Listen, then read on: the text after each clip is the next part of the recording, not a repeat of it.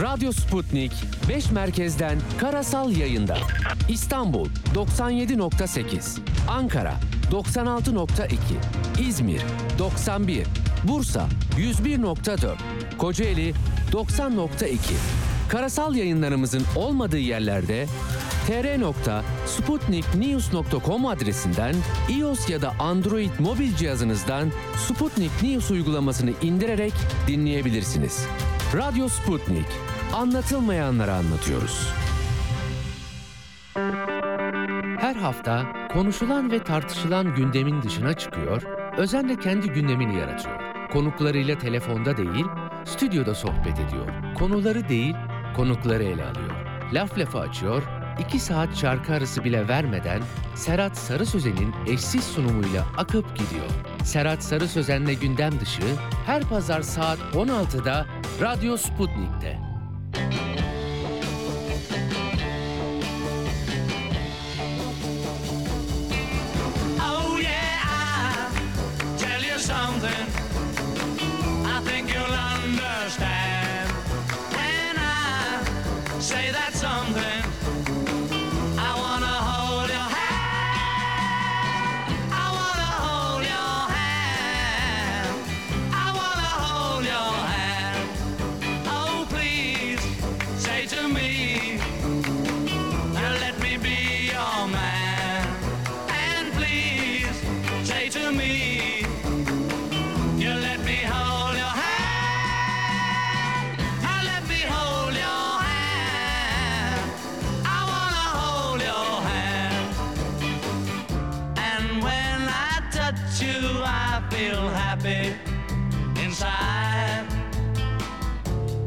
Such a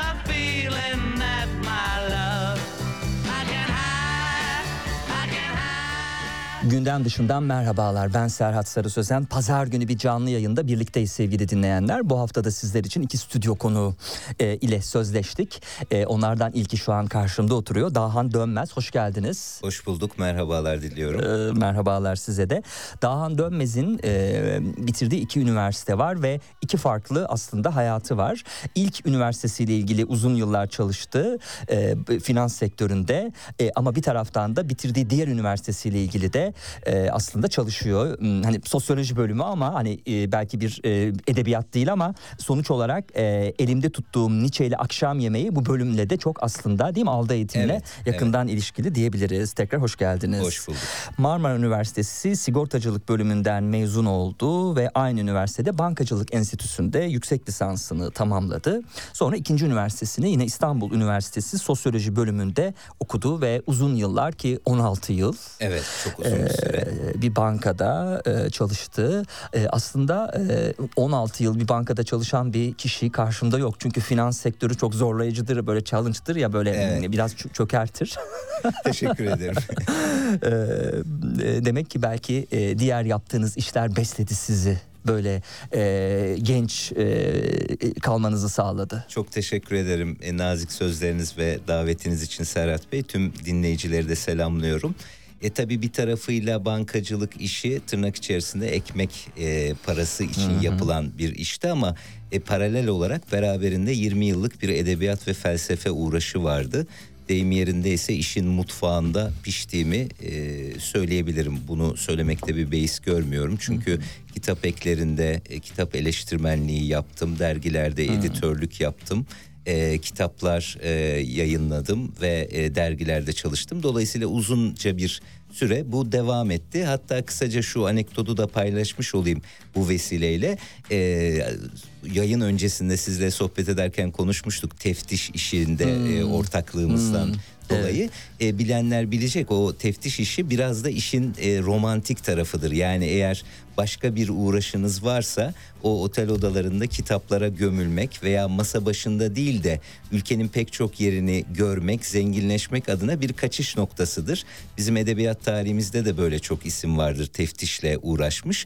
Dolayısıyla bir nebze bir hazırlık süreciydi. Konuşmalar devam ediyordu ve bugün e, karşınıza bu şekilde gelmiş oldum bu hikayenin Evet, sonucunda. ne kadar güzel anlattınız o otel odalarındaki değil mi Evet. kendisiyle baş başa kaldığı zaman e, başka bir iş işle uğraşanların da e, aynı zamanda neler e, yaptıkları ile ilgili e, bunu paylaşıyorum e, sizinle. Şimdi 2021 Ocak ayına kadar devam etti sanıyorum e, sizin bankada çalışmanız. Şöyle söyleyeyim 2019'un sonlarında ben ayrılma kararı verdim. Az önce ifade ettiğim gibi çok uzun süredir bunun bir hazırlık süreci vardı. Ee, kısaca e, anlatmam gerekirse bankada çalışıyorken ben bir tarafıyla seminerler, konuşmalar yapıyordum. Dergilerde çalışıyordum ve dedim ki bir yol ayrımındayım ben artık. Çünkü bir tarafıyla konuşmalar devam ediyor. İnsanlarla buluşmaya başladım. İnsanların da sağ olsunlar ilgisini de görüyorum. Bir yol ayrımıydı bu. Ee, Çünkü bankada yapacağım işi de sağlıklı yapamamaya başladığımı gördüm. Bu benim çok tercih edebileceğim bir şey değildi. O bakımdan bir risk alarak e, dedim ki e, artık edebiyat ve felsefeyi yaşamımın merkezine koyacağım. Bunu zaman zaman anlatırım yeri geldikçe. E, tam da çocuğumun olduğu bir e, döneme denk gelmişti. Dolayısıyla kritik bir karar olacaktı ama kararımı bu şekilde verip sonra 2020 yılıyla birlikte akademiyi kurdum. DDI Akademiyi kurdum ve sonrası da e, sanıyorum ki birazdan konuşuruz. Evet. Ee, tabii kızınız e, Ilgaz'a biz de buradan sevgilerimizi iletmiş olalım. Ee, DDI Akademi'yi konuşalım o halde birazcık. Ee, Nietzsche'nin e, Nietzsche ile akşam yemeğine geçmeden önce. Ee, tabii bu sizin iki- üçüncü kitabınız. Bu benim ikinci, İkinci kitabım. kitabınız. Bir şiir kitabım var Aha, Duvar Yazıları aha, adı aha. Evet. Bir de roman çalışmanız olduğunu e, Evet. görüyoruz. O devam ediyor hala. O devam ediyor. Evet. Peki. Şimdi e, DDI Akademi'de ne var? Bir eğitim ve gelişim şirketi. Hı hı. Değil mi? Neler yapıyorsunuz? E, genelde kültür sanat alanında üretimler yapıyoruz. Ee, tabii ki bu işin bir tarafıyla kurumsal yapılarla e, bir e, yanı bir teması da var. Böyle bir liderlik gelişim üzerine eğitimler veren bir yanı var. Öte yandan bizim e, genel itibarıyla fiziksel buluşmalar da istisnai olarak oluyor ama genel itibariyle online üzerinden devam eden senaryo, sinema, kültür, sanat, edebiyat gibi alanlarda hem benim e, atölyeler yaptığım, dersler verdiğim hem de kıymetli pek çok hocanın bunların içerisinde tanınmış isimler olduğu gibi Ah, yapıyorsunuz akademisyenler de de var. soracağım. Evet. E, mesela e, şu anda bizim Gibi dizisinin e, senaristi Aziz Kedi ile iki yılı aşkın bir süredir devam eden senaryo derslerimiz var. Bir yazarlık okulumuz var Ahmet Erözenci ve Atilla Birkiye ile birlikte. E, bunun yanı sıra felsefe derslerimiz var. E, bunu ben veriyorum sinema ve film analizleri yapıyorum. E, aynı zamanda yine e, akademisyen Profesör Doktor Serdar Öztürk'ün Sinefilozofi dergisi kurucusunun verdiği dersler var. Dolayısıyla çok kapsamlı ve insanlarla bir araya gelip hem sohbet edebildiğimiz hem derinleşebildiğimiz bir mecra olarak düşündük. Çok kısaca şunu da ekleyeyim. Benim bir e, Sinema Felsefe Derneği Yönetim Kurulu üyesi olma gibi bir e, görevim de var. O görevle paralel olarak da hem sinemayı hem felsefeyi hem de edebiyatı e, buluşturuyoruz diyebilirim. Evet sesiniz de çok güzel şeydi. Teşekkür ederim, kulaklıktan dinlerken fark ettim. Ee, bunun üstüne bir eğitim var mı? Bunun üzerine Sizin bir verdiğiniz ya da akademide verilen. E, benim bir eğitimim yok. E, Ben e, ilk e, okuldan mezun olduktan sonra o az önce konuştuğumuz bankacılık mesleğine e, çağrı merkezinde başlamıştım. Bu sesten dolayı oraya biraz da itilmiştim, yönlendirilmiştim. E, dolayısıyla böyle özel bir e, eğitim veya başka bir uğraş yok bu konuda. Evet. Şimdi tabii üçüncü eser dedim. Üçüncü eser dememin sebebi bir e, senaryo e, çalışmanızdı sizin. Evet, evet. Aldığım notlara baktığım Doğru. zaman e, değil mi? Atilla'nın e, tuhaflığı. Tuhaflığı evet öyle bir senaryo çalışmam olmuştu bitirilmiş üzerine de e, pek çok isimle bir araya gelip çalışmıştık. E, hatta bir kast hazırlığı da e, yapılmıştı. Ama e, bu klasik hikayedir ya Serhat Bey pandemi patladı diye. Pandemiden sonra bir e, sekteye uğradı. Sonra da ben çok yo başka bir alana yönlendiği için yoğunluğum akademi ve diğer kitap çalışmalarından dolayı açıkçası doğruyu söylemek gerekirse onun üzerine pek eğilemedim. Ee, ama ona dair bazı e, düşüncelerim var ilerleyen tarihlerde. yine. Ee, konuğum Dahan Dönmez Ee, 20 yıldır yazıyor, okuyor. E, Daha uzun bir süredir okuyordur şüphesiz ama e- edebiyat yani profesyonel olarak okuyor diyeyim en azından. Ee, öyle düzeltelim. Ee, edebiyat alanında da birçok dergi ve platformda kitap eleştirisi yazdı. Makale, öykü, şiir ve köşe yazıları yayınlandı. 32 Punto dergisinde editörlük yaptığınızı Evet. görüyorum. Şu an e, akademi bünyesinde kendi derginiz. Evet, var. Lento dergiyi kurduk. Bundan yaklaşık iki yıl önce. Bu dergi dijital mecrada bir fiil devam eden, e, yazıları paylaşan e, ve bu alanda çalışan bir dergi. Ama bizim yılda bir çıkardığımızda fiziksel olarak özel seçki yani bir e, bunu bir almanak gibi düşünebilirsiniz. Sayımız var. E, ilgilenenler buna ulaşabilirler bu sayı fiziksel sayıya. Çok kıymetli isimler sağ olsunlar yazılar gönderdiler ve paylaştık. Altay Öktem gibi Haydar Ergülen, Pelin Batu, Feridun Andaç, Aziz Kedi gibi pek çok daha ismini sayamayacağım kıymetli isimle bu dergi oluştu. Ee, Serhat Bey yeri gelmişken şunu da söyleyeyim. Ee, çünkü benim bunu söylemekten hoşlandığım bir şey bu. Lento derginin isminin ilhamı nereden geliyor meselesiyle ilgili. Yavaşlık demek Latince bir kelime. Esasında bir tarafıyla mimari bir anlamı da var. Yani o kapıları tutan kiriş manasına da geliyor ama esas itibariyle ilhamını bulduğu önerme festina lente yani yavaşça acele et demek. Biraz çağımızın meseleleriyle çok ilgili gibi düşündüğüm için bu ismi layık gördüm. Nietzsche'nin de Tan Kızıllığı kitabında özellikle lento kelimesi ve kavramı üzerine bir e, çözümlemesi vardır. Dolayısıyla e, bundan dolayı ismini lento koyduk. Harika. Şimdi gelelim o zaman Nietzsche ile akşam yemeğine. Evet. Tabii destek yayınlarından çıktı. Destek yayınlarının felsefe e, serisi e, kitaplarını görüyoruz. Bu o e, e, serinin bir uzantısı değil ya da ya da Evet. uzantısı bile farklı bir Farklı. e, türde yazıldı. E, bunun için epey e, siz e, Nietzsche'nin eserlerini okumuşsunuz Evet. e, çok belli. Çünkü oradan aslında yapılan alıntılarda o sohbetlerde e, onun bakış açısının bir yansıması olduğunu görüyoruz. Bu da çok uzun bir kazı çalışması yapıldığı anlamına geliyor. Evet, evet. Yani e, Nietzsche'nin eserleri üzerinde uzunca bir müddet oyalandım, çalıştım. Ee, burada daha ziyade eserlerinin çalışmanın ötesinde tıpkı felsefe tarihinde yapılan o uygulanan metot gibi Nietzsche'yi deyim yerindeyse bir kurgusal karaktere dönüştürmek için de bir çaba sarf ettim. Becerebildiğim ölçüde elbette. Çünkü bilenler bilecek yine e, Platon'un metinlerinde de Sokrates bir nevi bir e, kurgusal karakter, bir roman karakteri gibi karşımıza çıkar. Sokrates'i konuşturur. Hatta felsefe tarihinde şöyle bir dedikodu vardır. E, Lysis özellikle Lysis diyaloğu e, Platon'un e, Sokrates'in ki Platon'un erken yıllarında, gençlik zamanlarında yazdığı bir diyalog. Sokrates'in bu diyaloğu gördüğü, okuduğu ve e, bakınız e, şu e, kerataya nasıl da bana ya- yalan söyletmiş dediği de söylenir. Dolayısıyla bu bir metottur. Bu metodu becerebildiğim ölçüde devam ettirmeye çalıştım. Yani okuyanlar veya bu kitabı ilk kez duyanlar şunu düşünebilirler, hayal edebilirler. Nietzsche bir masada, bir akşam yemeğinde karşımıza oturuyor ve onunla sohbet ediyoruz. Bir diyaloji içerisine giriyoruz. Evet. Şimdi o halde önce kitap e, tanıtımına bir bakalım. Sonra da aldığım notlarda bölümler arasında gezilelim. E, Dağhan Dönmez yaşamın e, ve insanın köklerine nüfuz eden samimi bir sohbetin tanığı haline getirerek sizi muhayyel bir yemeğin konuğu kılıyor. Mutluluk, yalnızlık, güç, istenci, oyun, haz, narsisizm, eşitlik, transhumanizm gibi kavramların yanı sıra şarap tüketimi, yemek alışkanlıkları ve iklim meselesi de sohbetin ana başlıkları haline dönüyor. Ee, kitaba baktığımız zaman sayfa 19 ilk olarak e, aktaracağım kısım e, giriş niyetine yazılan kısımları geçiyorum. E, doğrudan yemek odasına da- Evet. e, dalalım E, ve oradan e, okuyalım. Yol boyu şaşkınlığını gizleyemedi filozof.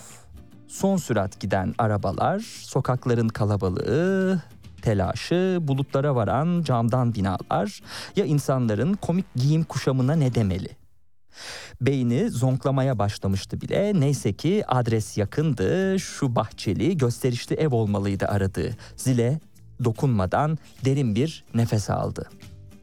Profesör kapıda karşıladı filozofu. Kısa süreli bir şaşkınlıktan sonra içeri buyur etmeyi akıl edebildi. Konuşma becerisiyle mağrur profesörün ilk cümleleri titrek bir tonda çıkmıştı ağzından.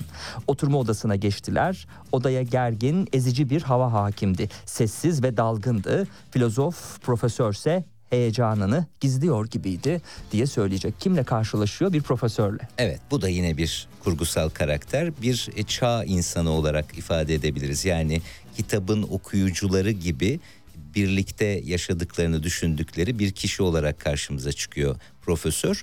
Bu esasında bir nevi köprü karakter diye düşünebiliriz. Yani bu çağın sorunlarını Nietzsche'nin bakış açısına sunacak ve Nietzsche'nin yorumlarını e, almaya çalışacak bir kişi olarak karşısına çıkıyor Profesör Nietzsche'nin.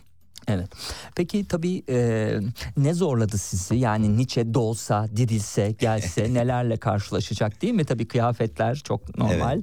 E, hangi yıllardan bahsediyoruz? Kaç e, yıl e, atladı e, 2000'li yıllara gelmesi için E şimdi Nietzsche? tabii e, Nietzsche'nin 1844'tür doğum Ha. tarihi. E, 1900'de resmi ölüm tarihi kabul edilir. Niye resmi diyorum? Çünkü Nietzsche üzerine çalışanlar e, filozofun üç ölümü vardır Hmm. derler çoğu zaman.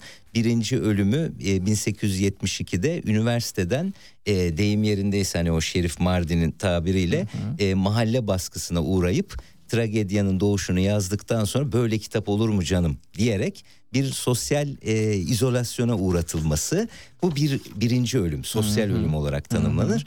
İkinci ölüm ise hepimizin bildiği Nietzsche ile ilgili olanların ya da en azından bildiği o atın boynuna trajik sarılma ve ağlama sonucunda suskunluğa gömülmesi ki Nietzsche için bu yıllar delilik yılları olarak tanımlanır.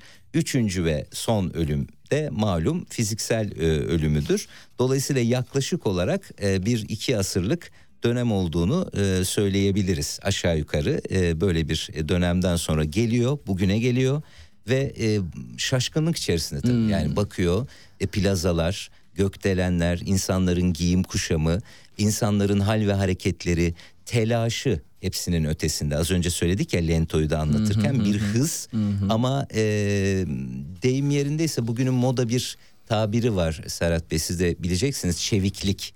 Yani ben onun ayrımını öyle yaparım. Çeviklik hıza bilincin eşlik etmesidir derim. Buradaki hız bilinçsiz bir hız adeta yani bir itilme halinde bir yerlere yetişmeye çalışıyoruz ama çoğu zaman unutuyoruz gibi nereye yetişmeye çalıştığımızı da. E, şunu da eklemek isterim esasında yavaşlık lento e, bizim içinde bulunduğumuz modern yaşamda bana kalırsa bir hatırlama yetkinliğidir. Yani ne demek istiyorum? Biz esasında doğal olarak refleksif olarak hızlı hareket ederiz. Telaşlıyızdır, stresliyizdir. Yavaş olduğumuz anlar ya bir dakika dur niye bu kadar telaş ediyorsun deyip hatırladığımız zamanlardır. İşte Nietzsche bunları görüyor ve biraz şaşkınlığa uğruyor. Sonrasında da tabii ciddi manada bir e, anlam ve kavram e, tartışması başlıyor ikisinin arasında. Evet o kavram tartışmalarına yer yer gireceğiz. Kitabı bölümlere ayırdığımız zaman e, tabii yemeğin yenildiği yer yemek odası sonra tatlı yemek için oturma Evet. odasına geçiyorlar. Sonra çay için bahçeye çıkacaklar. Evet. Yani her birisi kendi içinde böyle bir e, e, ahenk e, gösteriyor.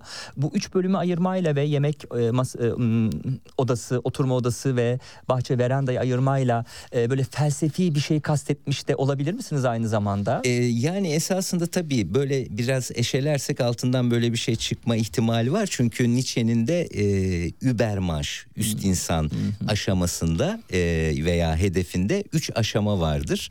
E, bu aşamalar deve aslan çocuk olarak bebek olarak Nietzsche nitelendirir. E, çok kısaca bir cümleyle bahsedeyim. Bilenler biliyorlar zaten benim derslerime katılanlar.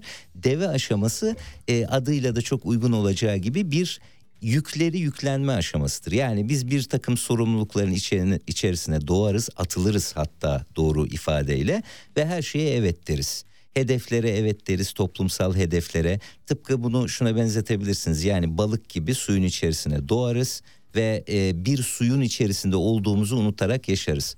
Bu ilk aşamadır diyor Nietzsche. İkinci aşama aslan aşamasıdır. Özgür Tinder. Yani artık bu da hayırlar aşamasıdır. Biz artık e, bizim önümüze dayatılan yapmak zorunda olduğumuz için yaptığımız hedefleri reddederiz. Ben bunu biraz ergenlik dönemine de benzetirim. Yani ilk dönem adeta çocuğun öğrenme aşamasıdır. Her şeyi taklit ederek, kopyalayarak öğrenir çocuk. Ergenlik aşamasında da her şeyi reddeder. Yine refleksif olarak yapar bunu. Burada bitiyor mu? Elbette bitmiyor. Üçüncü aşamada bebek aşaması yani yine adı üzerinde bir yeniden doğuş. Kişinin kendi anlamını, kendi yaşamsal hedeflerini inşa edişi, kendi kendine bunun yapışı bir döngüsel ilişki var burada. Dolayısıyla böyle bir temel e, bulmak mümkün olabilir. İki yabancı yemek odasına doğru yürüdüler. Geniş koridor boyunca kitaplar eşlik ediyordu yolculuğa. Binlerce kitabın çevrelediği bir kütüphaneydi burası. Yazarların isimlerine ve yazdıkları kitabın türlerine göre sıralanan kütüphanede tek istisna Nietzsche'ydi. Özellikle bu kısımda adımlarını yavaşlattı profesör. Kütüphanenin Nietzsche kitaplığı adı verilen özel bölümüne gelmişlerdi. Nietzsche kitapları ilgiyle inceledi. Tek söz etmeden yürüyüşünü sürdürdü. Odaya geçtiklerinde şamdanların yakıldığı, kırmızı peçetelerin itinayla katlandığı ve yiyeceklerin porselen kaplara konulduğu bir masa karşıladı onları. Masanın başında servisi yapmak üzere şık şık giyimli bir garson bekliyordu diye e, söyleyecektir. E, tabii bir profesör, bir e, filozof e, karşılaşınca değil mi e, neler neler konuşacaklar. Peki yarattığınız kurgu karakter dışında Evet. e, Dahan Dönmez'le bir akşam yemeği yeseydi e, ne fark olurdu, neler konuşurlardı? E, Valla tabii bu riskli bir şey. İhtimaller çok fazla çünkü e, hakikaten pos bıyıklı çok e, çok da mülayim bir karakter değil yani Nietzsche. Dolayısıyla neler olabileceğini kestirmek çok mümkün değil. Ama profesör esasında biraz da benim bakış açımı yansıtıyor. Yani ben birebir kendi düşüncelerimi veya kendi e, karakterimi orada yansıtma gayretiyle yola çıkmadım. Ama bir tarafıyla da kendi yaşama bakış açımı da orada serimlemeye çalıştım. Ve bunu Nietzsche buna e, bunları duysaydı bu tespitlerle karşılaşsaydı ki kitabı okuyanlar bilecek içerisinde bazı e, si- e, sinema e, örnekleri de var. Filmlerden de Hmm, bazı doğru, örnekler var. doğru. E, bu hikayelerle de karşılaşsaydı. Notlarımı aldım onları da konuşacağız. Tamam Evet. harika. Ne düşünürdü? Ee, az önce sordunuz ya ne zorladı sizi? Beni en zorlayan şeylerden, en çok zorlayan şeylerden biri buydu. Yani Nietzsche'nin sözlerine sadık kalmak istedim ama bir tarafıyla da o akışa o e, metinsel bütünlüğe uygun Nietzsche sözlerini bulmam gerekiyordu. Yani dolayısıyla tıpkı bir doğal akış, doğal sohbet gibi sizinle şu an yaptığımız bir sohbet gibi gidebilmesi için orada eklektik durmaması için Nietzsche'nin sözlerinin çok puzzle gibi oturuyor olması önemliydi. Bu biraz zorlayıcıydı ama bir tarafıyla da çok keyifliydi. Evet. Tabii hiç eklektik durmadığı için özellikle ben de programı açarken e, nasıl beslendiniz, nasıl kazı çalışması yaptınız diye sordum. Çünkü bunun sebebi de aslında buydu. Çok detaylı bir çalışma. Hatta e, kütüphaneyle ilgili kısmı okurken e, Dahan Dönmez'in muhtemelen böyle bir kütüphanesi olması lazım ya da böyle bir kütüphanede çalışması olması lazım ki Evet. e, hani bu şekilde bir akış e, kurgulansın diye düşündüm. Siz uykudayken kaçırma kaygısı diye yeni bir kaygı türü girdi yaşamımıza. Bir panayır yeri adeta yaşam. Herkes her an eğlenmekte ve bu manzaraları sosyal medyadan ilan etmekte. Mutlu olduğundan emin olmayanlar mutluluklarının teyit edilmesine ihtiyaç duyuyor. Mutsuzlarsa yeni bir mutsuzlukla tanışıyor. Mutluluk beklentisinin gerçekleşmemesinden duyulan mutsuzluk. Yani iple çektiği o pazar gününde veya bir yıl boyunca çalışıp eğlenmek için dört gözle beklediği tatilde mutlu olmazsa muhtemelen de öyle oluyor. Mutsuzluğuna bu yeni durumu ekliyor. Deyim yerindeyse mutsuzluğun türevini alıyor diyecektir. Evet. Ee, tam da aslında değil mi? Ee, bu Nietzsche'nin ağzından çıkan şeyler değil ama Nietzsche'yi konuşturabilmek için ya da Evet. bununla ne düşündüğünü e, anlayabilmek için e, doğru cümleler. Evet deyim yerindeyse damarına basmak ve Hmm. kışkırtmak adına söylenmiş cümleler. Ben buna bir metaforla esasında e, karşılık veriyorum veya öyle tanımlıyorum. Bir mutsuzluk aynası da diyebiliriz sizin az önce okuduğunuz pasaja. E, Luna Parklarda eskiden ben çocukken vardı şimdi var mı bilmiyorum ama e, böyle e, aynalar vardır sizin görüntünüzü çoğaltan aynalar. E, tıpkı modern yaşamda modern insanın bu mutluluk beklentisinde de böyle bir ayna e, efekti var gibi duruyor. Yani mutlu olmak istedikçe mutsuzluğuna bir de mutlu olma beklentisini ekliyor ve mutsuzluğu katlanıyor gibi bir durum var. Ee, burada son bir şey belki buna eklemek adına söyleyebilirim ki pasajın devamında da bu mesele tartışılmaya başlanacak. Evet. Ee, Viktor Frankl'ın e, İnsanın Anlam Arayışı kitabında geçen bir ifadedir. Bu pazar günü örneği de oraya atıfla yazılmış bir e, pasaj. E, orada şey der, e, in- insanların esasında bu boşlukla karşılaşması, boşlukla yüzleşmesi en ağır cezalardan bir tanesi gibi duruyor. Yani bunu elbette ilk söyleyen Viktor Frankl değil. Mesela Danimarkalı filozof Kierkegaard'a baktığınızda orada da çok önemli bir tespiti bana sorarsanız yapar Kierkegaard. Der ki ölümden bile daha çok korkar insan can sıkıntısından der. Yani e, bizler sıkılmamak adına hazlarla veya bir takım e, bize ait olmayan kendimizi içinde ait hissetmediğimiz bir takım sorumluluklarla kendimizi bezeriz ve e, boş zamandan kurtulmaya çalışırız esasında. Bu büyük bir problematik durum gibi duruyor bana sorarsanız modern zamanlarda. Evet. Tabii mutsuzluğun eh, ne önemi var ki diye de sürecek oradaki tartışma ama biz e, gelelim size haz dedik, sinema dedik ya sevgili dinleyenler. Tam o kısma e, götürmüş olalım. E, bereket sanat var diye başlayan sayfadan bahsediyorum. Bilginin ilacı olarak e, görürüm sanatı. Yaşam ancak sanatın estetik hayaletleri yoluyla gerçekleşir dedirtecektir. Sinema gerçek bir bilim olmalı. O halde kadim zamanlardan bugüne insan kendisi hakkında ne kadar bilgisiz olduğunu tam anlamıyla kavrayamadı. Bilimin amacı bu olmalı işte. Kendini tanı demeli bilim bize tanıtmalı hatta. Çünkü insan ancak bütün nesneleri tanıdıktan sonra kendini tanımış olacak. Çünkü nesneler insanın ancak sınırlarıdır dedirtecektir yine ilgili Evet, cümlelerde. Evet. Nietzsche'nin çok önemli beni sarsan tespitlerinden biri şudur Serhat Bey. Der ki hakikatle güzellik güzellik karşıttır. Yani gerçekle güzellik karşıttır. Ne demek istiyor burada? Esasında güzel olan şey gerçek dışı olandır. Masallardır, oyunlardır, şiirlerdir. Gerçekle pek de ilgisi olmayan şeylerdir. Sinemanın da böyle bir büyüsü vardır. Yani e, yine kendi fikrimi paylaşmam gerekirse sinema yaşamı birebir kopyalama, yaşamı taklit etme gibi bir amaçla yola çıkmaz. Zaman zaman bunu yapar elbette ama asıl amacı yaşama alternatif bir yeni yaşam oluşturmaktır. İşte o yaşamda da bizi oyunlarla buluşturur sinema. Büyülüdür o yüzden. Yani ben mesela çok kısaca kendi çocukluğumdan örnek vermem gerekirse ki bunu herkes bilir. Bir filme gittiğiniz zaman sinema salonundan nasıl çıkarsınız? Çocukken özellikle çocukken gittiğiniz zamanları hatırlayın. E kendinizi bir kahraman olarak hissedersiniz değil mi? Sokaklarda yürürken bir fark yani o büyü, büyüyle büyülenmiş olmak homo ludens e, diyorlar ya kavramsal olarak yani oyun oynayan insan.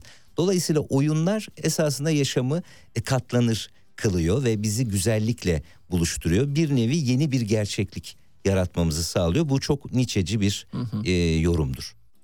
Ee, Şimdi yemek odasındaki e, sohbeti sonlandırabiliriz. Ee, Nietzsche peki nasıl kalktı o yemek masasından? Yani tatmin olmuş şekilde hayal kırıklığına uğramış. Ee, yani 100 yıl sonraki dünyadan hoşnut değil. Neler hissederek e, yemek odasından oturma odasına doğru ilerleyecek? E, Nietzsche çok hoşnut bir karakter değil tabii. Yani eleştirel bir karakter. Hatta ben bunu zaman zaman yeri geldiğinde söylerim. Diyor ki benim bu hayatta e, çok e, üzerine düşünmeden bağlandığım iki kişi vardır. Birisi annemdir, biri kız kardeşimdir. Sebebi de az önce söyledik. Çünkü onların üzerine çok analiz yapmam, sorgulamam. Hayatı sorguladığı için çok hoşnutluklar yaşamayacaktır. Ama şunu söyleyebilirim sorunuza bir karşılık olarak. Niçin yemek masası veya niçin Nietzsche ile akşam yemeği e, düşüncesi ortaya çıktı? Çünkü bir tarafıyla çok kabaca söylemek gerekirse antik Yunan'dan itibaren ki bugün bizler bunun izlerini de görüyoruz. Düşünceleriniz değişirse yaşamınız değişir gibi çok kesin kendinden emin bir önerme var. Bunun doğruluk payı var elbette ama Nietzsche bize şunu hatırlatıyor ilk defa belki de bu kadar keskin felsefe tarihinde. Diyor ki düşüncelerinizin değişmesi için önce yaşayışınızın, bedeninizin değişmesi lazım ki bu yemekten başlıyor esasında. Yani bağırsağınızın değişmesi lazım. Yani bugün bizim çok aşina olduğumuz bir kavrayış, bir anlayış bu. Bağırsağın ikinci beyin olduğu filan ama bunu ilk tespit edenlerden bir tanesinin Friedrich Nietzsche olduğunu görüyoruz. Yani bedenin işleyişi değiştikçe bedenin işleyişinin düşüncelere olan etkisinden bahsediyor. Evet. Tabii yemek masasında e, Gogol'ler, e, Freud'lar, Dostoyevski'ler de yer alacaklar. Hani o Evet. yemek masasında belki olmayacaklar ama kurgu karakter olarak mutlaka adları geçiyor olacak. Evet. E, bu hafta bu arada sevgili dinleyenler programın ikinci kısmı için e, Dahan Dönmez'e önceden an, zaten sözleşmiştik ama programın ikinci bölümü için e, Gogol özel yayını yapacağımızı duyurmuştuk. E, programımızın ikinci kısmının e, konuğu Barış Özkul e, rahatsızlandığı için o bölümü erteledik. Geçtiğimiz hafta da ben duyurduğum için e, hani buradan e, iletmiş olayım. E, ne zaman erteledik programı? E, Barış Özkul'la yapacağımız e, Mayıs ayının son haftasına erteledik. E, o hafta gerçekleştireceğiz. E, çünkü iptal olmadı. İptal olursa benim için de korkunç bir haber olur. E, çünkü çok çalıştım e, o yayın için. Gogol'ün bütün yayınlanmış e, öykülerini ve e, eserlerini okudum, notlar aldım. E, yayını gerçekleştireceğiz ama e, bir süre sonra. Şimdi gelelim oturma odasında zamanımızın düşünürlerinden biri anındalık çağı diyor çağımıza. Bay e, Frederick. Her şey her an bitiyor ve sonra yeniden başlıyor.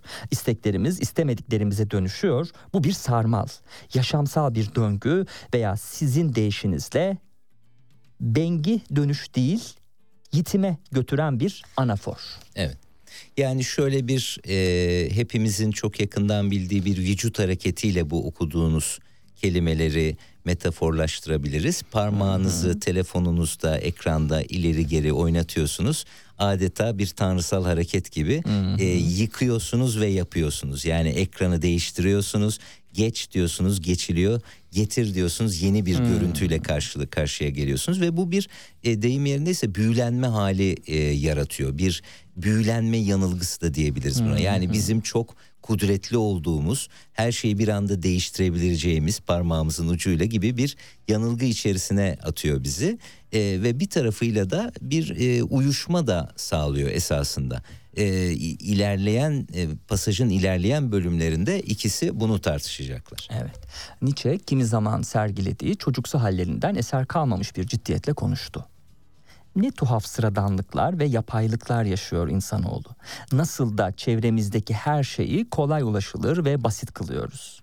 Başından beri hemen hemen kavranamaz bir özgürlük, düşüncesizlik, temkinsizlik, bir yaşam yürekliliği ve şenliğinden tad almak için yani kısaca yaşamdan tad almak için bilgisizliği korumayı nasıl da düşünebiliyoruz diye sorguladığı bu eleştirel cümlelerde. Evet. Evet. Şimdi devam ettiğimizde sayfa 50'de günümüzde diye başlayan kısma geçelim. Günümüzde şu oluyor mesela saygıdeğer filozof diyecektir ev sahibi. Banka kredisiyle ev almaya çalışıyoruz her birimiz. Nefes almak, yiyip içmek kadar doğal, yaşamsal ve zorunlu bir süreç bu. Kendimizi gerçekleştiremeyeceğimiz, ölümcül bir cezaya benzettiğimiz işlerde sadece bu evleri alabilmek için çalışıp duruyoruz. Ömrümüzü ürünleştiriyoruz başka deyişle ömrümüzün 10 yılını satıp karşılığında akıllı evler alıyoruz. Tabii profesör e, 10 yılı satıp ev e, alıyor ama bizde pek öyle olmuyor. O Evet. işin başka bir kısmı. E, Kesinlikle. ona hiç gir- girmiyoruz. Yani gireriz de bu felsefenin bir parçası Evet. olmadığı için girmiyoruz. E, Amerika'da çok fazla mesela homeless olduğu söylenir ya. Mesela Evet. o homeless'lara gidip e, mesela konuştuğunuz zaman şunu demeyecekler orada birçoğu. Yani biz iş bulamadığımız için sokakta kalmak zorunda kaldık. Ah iki gözümüz iki çeşme demeyecekler. Bu bilinçli bir tercih. Evet. Muhtemelen sizi e, ha- haksız çıkaracaklar ve diyecekler ki e, şimdi sen sabah 8'den akşam 8'e kadar çalışıyorsun bir evin kirasını ödemek için 12 Evet. saatin gidiyor yorgun argınsın. E, ben bunun parasını e, vermiyorum. Yani dolayısıyla 12 saatim de bana kalmış oluyor. E, o onu satın almıyorum. Yani ne evi satın alıyorum ne kira vererek orada yaşamayı satın alıyorum. Ben de böyle bir hayat kuruyorum diyecekler ve birçoğu zaten çalışmayı reddediyor. Yani bu Evet. bir aslında bir düşünce yapısı. Bu bağlamda e, düşünecek olursak tekrar sizin paragrafınıza e, dönecek olursak ne diyecek Nietzsche bu e, ömrümüzden e, verdiğimiz 10 yılı bu kredi borçlarını ödemek için? Şimdi onun cevabından önce şunu söyleyeyim. Tabii. Hmm. Az önce siz de ifade ettiniz ya felsefenin bir parçası olmadığı için buraya girmeyelim diye. Esasında Bu da bana kalırsa felsefenin Hmm. parçalarından hem de önemli parçalarından bir tanesi. Yani ekonomi, politik ya da yaşamın iktisadi temeli. Mesela bu söylediğiniz homeless örneğine felsefede Deleuze yersiz yurtsuzlaşma der.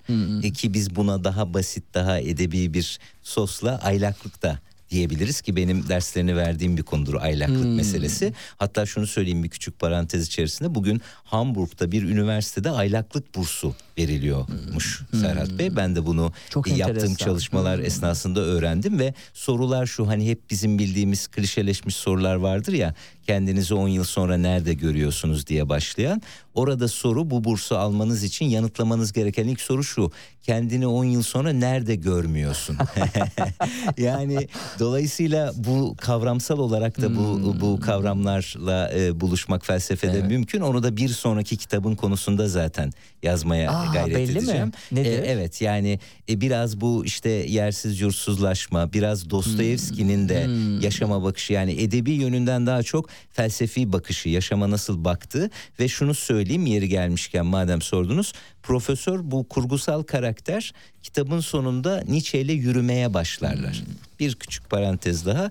E, Nietzsche için yürüyüş de çok önemlidir. Çünkü hayatın o devinimi, hareketi ancak veya üretimi ancak yürüyerek mümkün olur. Yani bu biraz homeless olmanın da başlangıç noktasıdır. Yürümek, bir yere yerleşik olmamak ve kitap öyle bitiyor. Bunu bu bilinçli bir tercihti. Çünkü bir sonraki kitap o profesörün Nietzsche ile yürümeye başladığı ve bittiği yerden başlayacak.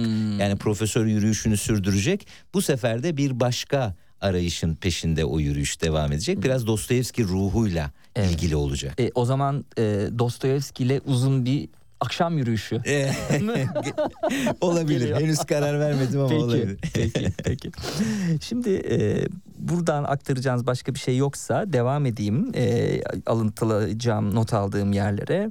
E, mesela diyor ki belli bir şey her seferinde belli başka bir şey tarafından izlenir. Bunu algıladığımız ve adlandırmak istediğimiz zaman ona neden ve sonuç adını veririz. Ne budalayız değil mi dostum? Sadece neden sonucun imgesini görürüz. E, oysa ve bu resim bizim sabit alışkanlıklarda daha temel bir bağlantı görmemizi imkansız hale getirir. Demeye çalıştığım şu. Bir düşünce o istediği zaman gelir, ben istediğim zaman değil diye Evet, sürecek. tabii bu Nietzsche'nin sözleri. Hı hı, tabii. Bizim e, buradan çıkarabileceğimiz en kestirme, en basit sonuç şu olabilir diye düşünüyorum.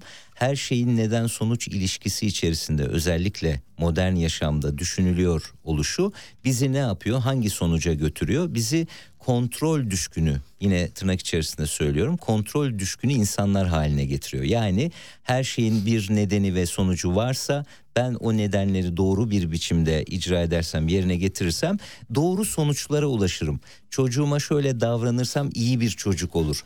Kendime şöyle davranırsam şöyle başarılara ulaşırım gibi hayatı tam anlamıyla bunun doğruluk payı var mı? Elbette var. Ama ben hep şunu da söylerim. eee, en tehlikeli yalanlar içinde doğruluk payı olanlardır. Dolayısıyla hayat sadece neden sonuç ilişkisi içerisinde ele alınamaz. Niye? Çünkü hayatın bir kendiliğindenliği vardır. Bir belirsizliği vardır. İşte pandemide biz bunu yaşadık mesela. Ee, çok kısa bir süre önce e, çok büyük bir felaket yaşadık. Bunu yaşadık. Bunu sadece kötü a- olaylarda düşünmemek lazım. Bazen karşınıza bir şey çıkar. Bir sürpriz, bir hayatın mucizesi adeta. İyi bir durumda da bu yaşamın belirsizliği ve kendiliğindenliğiyle yüz yüze gelebilirsiniz. Dolayısıyla Nietzsche'nin eleştirisi biraz buna. Yani modern insanın bu her şeyi ben yönetirim. Her şey benim bilincimin dahli içerisindedir düşüncesine bir itirazı var Nietzsche'nin. Hı, Nitekim felaket demişken o da öyle diyor. Ço- çağın insanı çokça felaket yaşıyor.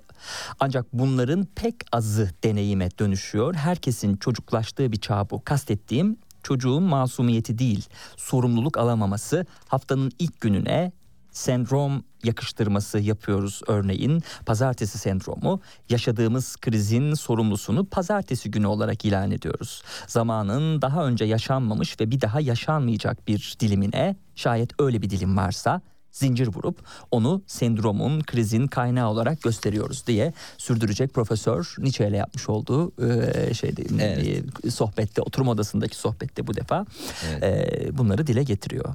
Peki e, vaktime bakıyorum bir taraftan çünkü dilimlere böldüm bahçeye geçsem mi acaba diye. Burada 54. sayfadaki yaşam diye başlayan kısmı da e, aktarıp e, sonra oturma odasındaki sohbeti bitirip çay içmeleri için onları verandaya uğurlayabiliriz. Yaşamı kendi isteklerinin ve ihtiyaçlarının tatmin edileceği bir düzenek olarak görür e, çocuklar. Anne baba ve tamamıyla dış dünya onlar için oradadır. Freud'un kastettiği özsever çağa e, özgü e, bir düşünüştür bu. E, sonra ayrışma başlar. Çocuk anne memesine her istediğinde ulaşamadığında dış dünyada arzu nesnesini bulamadığında hayal kırıklığı yaşar diye e, sürdüreceği metinlerde. Bunu profesör mü söylüyordu? Yok Nietzsche mi söylüyordu? E, bu profesörün, Profesörün. bir bakış Hı hı. açısı. E, yani şöyle özetlenebilir daha basitleştirerek. E, esasında bunun psikoloji literatüründe bir yeri de var bugün e, bulunduğumuz noktada. Enfantilizm diyorlar Serhat Bey buna. Yani e, yetişkinlerin çocuksu kişiliğe sahip olması. Bu ne demek veya bizimle ilgisi ne bugün yaşadığımız yaşam içerisinde? E, adeta ki narsisizm problemi veya yaygınlığı da bana sorarsanız bunun bir sonucu adeta yaşamı kendi isteklerimizin bir tatmin yeri gibi görüyoruz. Bu çocuğa ait bir özelliktir. Yani çocuk daima şimdinin anın içerisindedir ve daima arzu nesnesine yani isteklerine ki metaforik olarak onu anne memesi dedik e, sahip olmak ister. Bizler de yaşamda bunu abartılı bir biçimde yaşıyoruz gibi e, geliyor bana. Dolayısıyla e, bir e, yetişkinlerin çocuksu kişilik içerisinde yaşa, e, yaşadığı bir e, sürecin içerisinde olduğumuzu düşünüyorum. Ee, böyle bir iki dakika sizi dinlendireceğim. Ee, Büşra Cebe'nin Mona kitaptan Suça Bulaşan Adamlar kitabı e, bize gönderilmişti. Ee, bu kitaba şöyle bir göz attığımda diyor ki size hayatımla ilgili tüm riskleri göze alarak bu ülkenin en kirli, en karanlık hazinesini vereceğim. Hepinizin delice merak ettiği Türkiye suç tarihinin bir asırlık kalesinin anahtarı artık ellerinizin arasında. Birazdan bu anahtarı çevirip sayfaların arasında ilerleyerek o kaleyi fethedeceksiniz. Kaleye girince sizi ilk selamlayacak şey karanlık ve ateş olacak. İçeride terleyeceksiniz, bataklıklar göreceksiniz, boğazınıza kadar balçıklara gömüleceksiniz. Bir ağlayacak, bir gülecek, üzüleceksiniz. Sizi bu kaleye soktuğum için belki bana küfürler edeceksiniz. Belki kalenin içindeki yolculuğa dayanamayıp kaleden çıkmak, kitabın kapağını kapatmak isteyeceksiniz. Ama üzgünüm ki yapamayacaksınız. Çok iddialı bir kitap tanıtımı bu arada Büşra Cebe'nin Suça Bulaşan Adamlar diye. Ee, bunu bir uzaklaştırmam lazım sevgili dinleyenler kendimden. Çünkü başımızı biraz belaya sokacak şeyler yazmış gibi gözüküyor Büşra Cebe. Şaka bir tarafa size seçtiğim bu kitabı. Çok Suça teşekkür Bulaşan ederim. Adamları e, e, hediye etmiş olalım. Çok teşekkürler. Ve devam ettiğimizde bu defa üçüncü bölümde karşımıza çıkan şey e, bahçe ve veranda.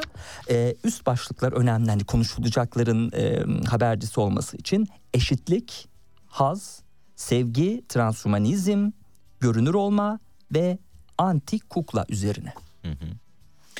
Ee, evet yani burada pek çok kavramın yine Sokrates'in diyaloglarında olduğu gibi tartışıldığı ve sohbetle yani bunu basit bir dil kullanarak her okurun anlayabileceği felsefeye yeni başlayanların da e, tahmin ediyorum ki son derece kolaylıkla e, vakıf olabilecekleri bir tarzda üslupta yazmaya çalıştım.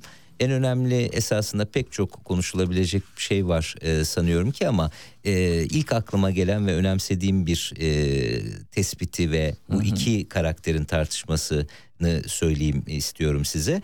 E, başarı e, toplumu yani bir tarafıyla e, daima bir hedef konuluyor demiştik önümüze ve bizim e, esasında tam olarak bağlanmadığımız, kendimize ait hissetmediğimiz tıpkı o suyun içerisinde doğan balıklar gibi yüzmeye başladığımız o hedefin peşinden koşmaya devam ettiğimiz bir takım toplumsal hedefler ve en önemli e, taltiflerden bir tanesi de başarı, başarılı olmak ki bunu ben de çok önemsiyorum. Tabii ki başarılı olmak güzel bir şey ama şu soru unutuluyor gibi geliyor bana.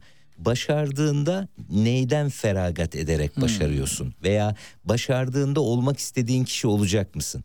Ee, başarmak kötü bir şey değil. Tabii ki başarı önemli ama kendini koruyarak kendilik e, muhafazası içerisinde mi o başarıya gideceksin yoksa bir takım şeylerden feda ederek kendinden feda ederek ve olmak istemediğin kişi olmak uğruna mı başaracaksın? Bu soru etrafında ekseninde de bir tartışma yapacaklar. Evet. Artık burjuvazi ekonomik ve siyasi üstünlüğünü dinle desteklemeyi amaçlıyor. 15. ve 16. yüzyıllarda pagan geleneğini sevinçle kabul etmiş, Hristiyanlığın karşı çıktığı nefsi ve nefsin tutkularını yüceltmiştir. Oysa günümüzde zenginliğe ve zevke boğulurken kendi düşünürlerinin, e, Rabelislerinin, e, Dider, e, Diderofların öğretilerini e, yatsıyor, ücretlilere ise kanaatkarlığı örgüt, e, öğütlüyor. Hristiyan ahlakının acınası durumdaki taklidi kapitalist ahlak çalışanın nefsini aforoz ediyor, üreticinin gereksinimlerini en aza indirgemeyi, sevinçlerini ve tutkularını ortadan kaldırmayı, onu ara vermeden ve acımasızca çalışmadan kurtaran makine rolünü makine rolüne mahkum etmeyi ülke ediniyor diye e, sürdüreceği metinlerde. Nietzsche'nin e, ifadeleri bunlar. Hı hı. E, çok kısa e, şunu Olur. ekleyeyim. E, Nietzsche'nin en önemli belki de kısaca söylenebilecek itirazları Sokratik geleneği ve Hristiyan ahlakıdır. E, ki burada ikisi arasında bir benzerlik kurar. Çünkü ikisinde de arzuların terbiye edilmesi, arzuların tasfiye edilmesi vardır. Özellikle Katolik Hristiyanlığını işaret eder. Nietzsche ve Sokratik geleneği. Nietzsche ne der bize? Nietzsche der ki amuda kalkın kardeşlerim. Yani orada şöyle bir espri var zaman zaman söylerim. E, Antik Yunan'da Sokratik gelenekte bir beden hiyerarşisi vardır Serhat Bey. Orada e, baş aklı temsil ettiği için en üst düzeydedir. Gövde öfkeyi ve duyguları temsil eder. Asker sınıfının da bir karşılığıdır. En son bölümde ise köle ahlakını temsil eden mide ve erojen hazlar, cinsel hazlar yer alır ve Sokratik gelenekte tam olarak böyle sıralanır hiyerarşik olarak. Nietzsche'nin daveti işte bu yüzden anlamlı. Yani amuda kalkıp vücudu bedeni terse çevirip arzuları başa koymayı yani o Dionysosçu yaşamı başa koymayı bize önerir. Ee, peki e, sizin e, devam kitabı e, var elinizde roman var değil mi?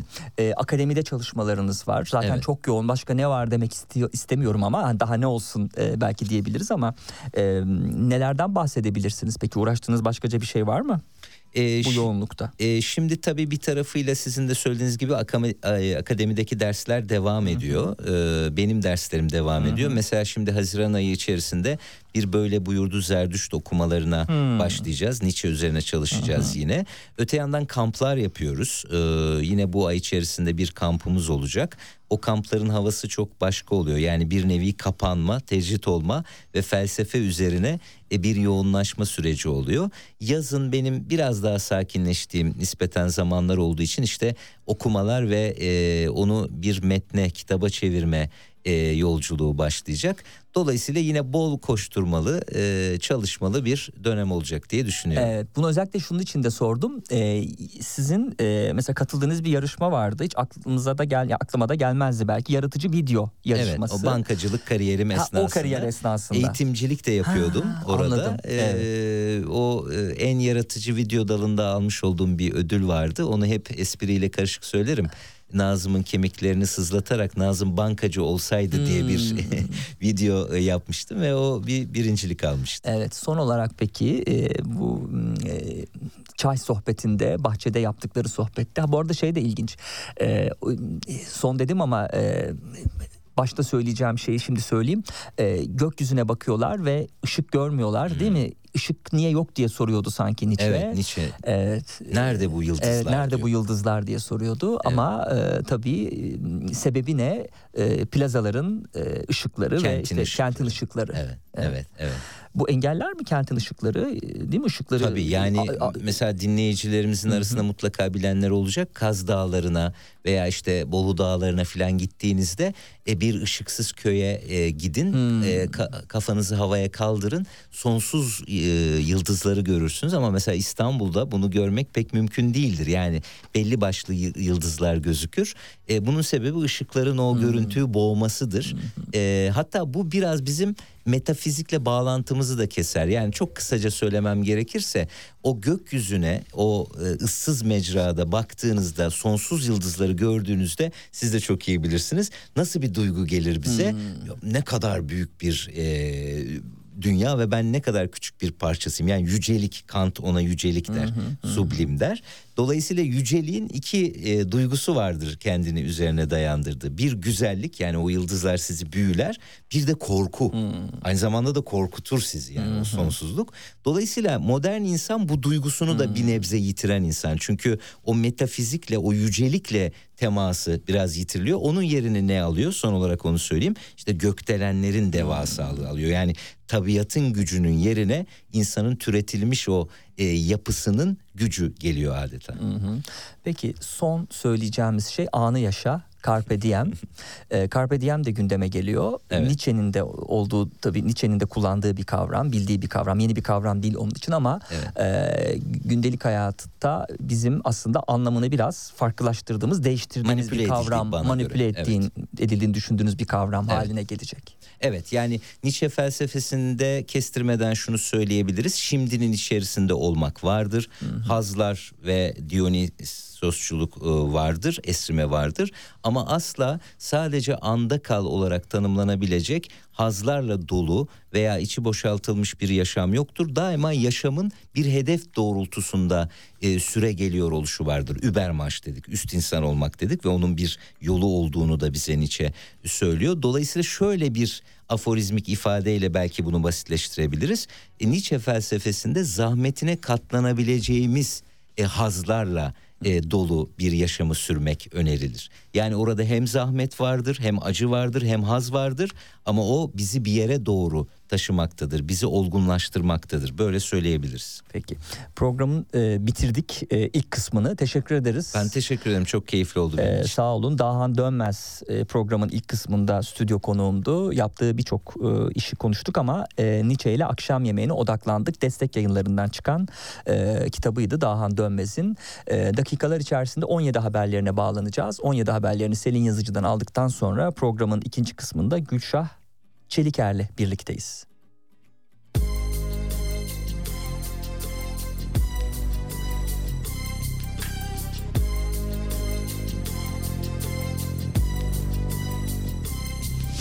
As I walk through the valley of the shadow of death, I take a look at my life and realize there's nothing left. Cause I've been blasting and laughing so long that even my mama thinks that my mind is gone. But I ain't never crossed a man that didn't deserve it.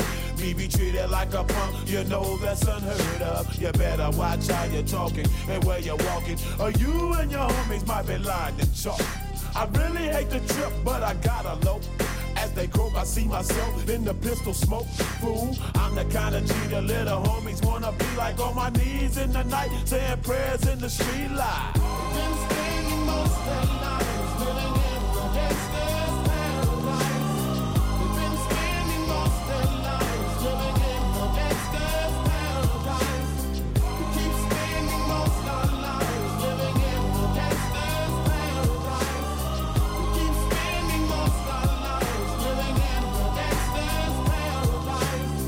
the situation they got me facing. I can't live a normal life. I was raised by the state, so I gotta be down with the hood team. Too much television watching got me chasing dreams. I'm an educated fool with money on my mind. Got my tin in my hand and a gleam in my eye. I'm a loped out gangster, set tripping. And my homies is down, so don't arouse my anger. Fool, death ain't nothing but a heartbeat away. I'm living life, do or die. What can I say? I'm 23 now, but will I live to see 24? The way things is going, I don't know. Tell me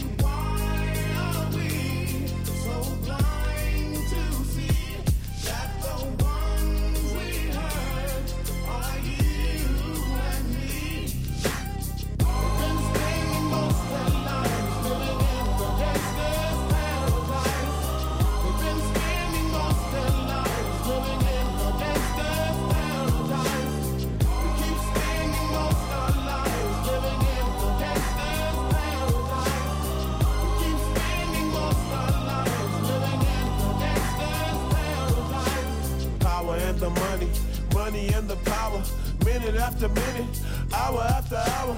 Everybody's running, but half of them ain't looking what's going on in the kitchen. But I don't know what's cooking. They say I got to learn, but nobody's here to teach me. If they can't understand it, how can they reach me? I guess they can't, I guess they won't, I guess they front. That's why I know my life is out of luck, fool.